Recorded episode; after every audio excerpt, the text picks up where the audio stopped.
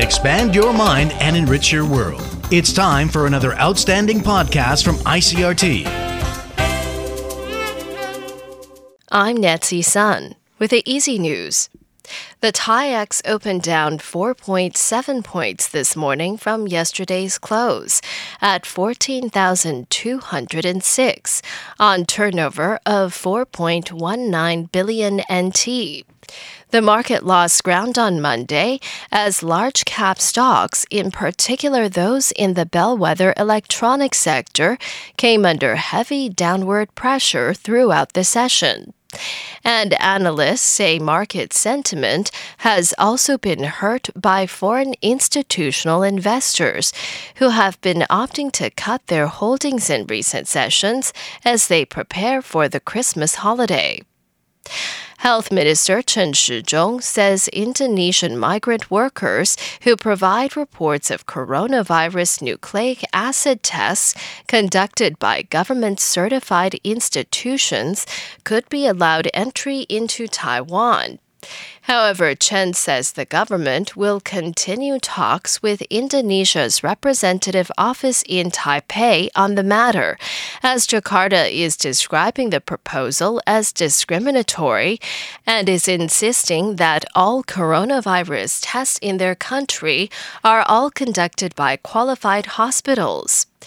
The statement comes after a two week ban was imposed on the entry of Indonesian migrant workers from December 4th in response to a recent spike in the number of imported cases in the country.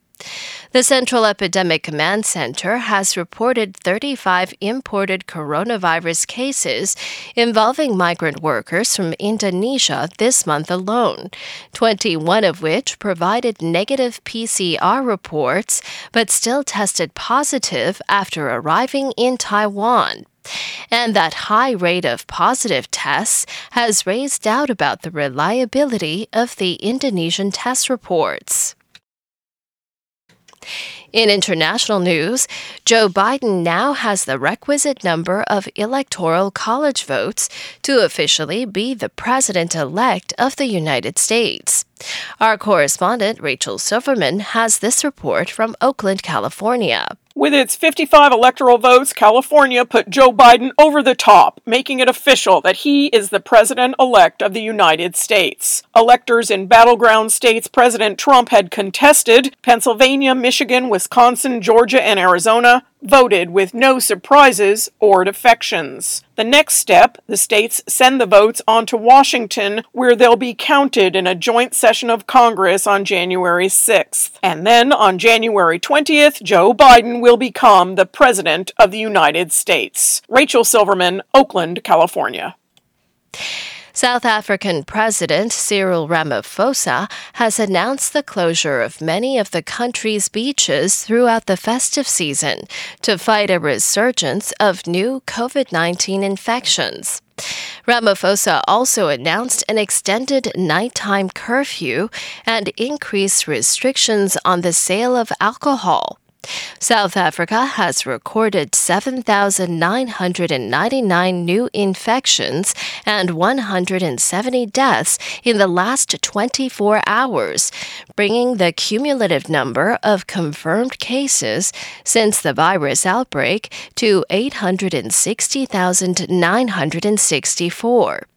According to Ramaphosa, the country expects to receive its first delivery of a COVID 19 vaccine that should cover 10% of the country's 60 million population in the early part of 2021.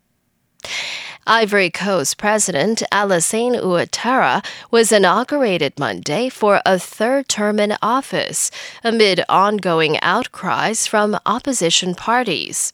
More than 300 people attended the inauguration at the presidential palace, including about 10 African heads of state, as the re elected Ouattara called for national dialogue. Ouattara pledged to rebuild a more united Ivory Coast.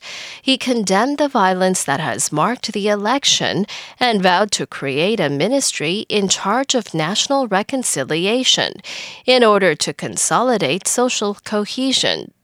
Independent presidential candidate Kouadio Konan Bertin also took part in the inauguration ceremony. However, the opposition, which is still contesting Ouattara's re-election, did not take part. And that was the ICRT news. Check in again tomorrow for our simplified version of the news, uploaded every day in the afternoon. Enjoy the rest of your day. I'm Nancy Sun.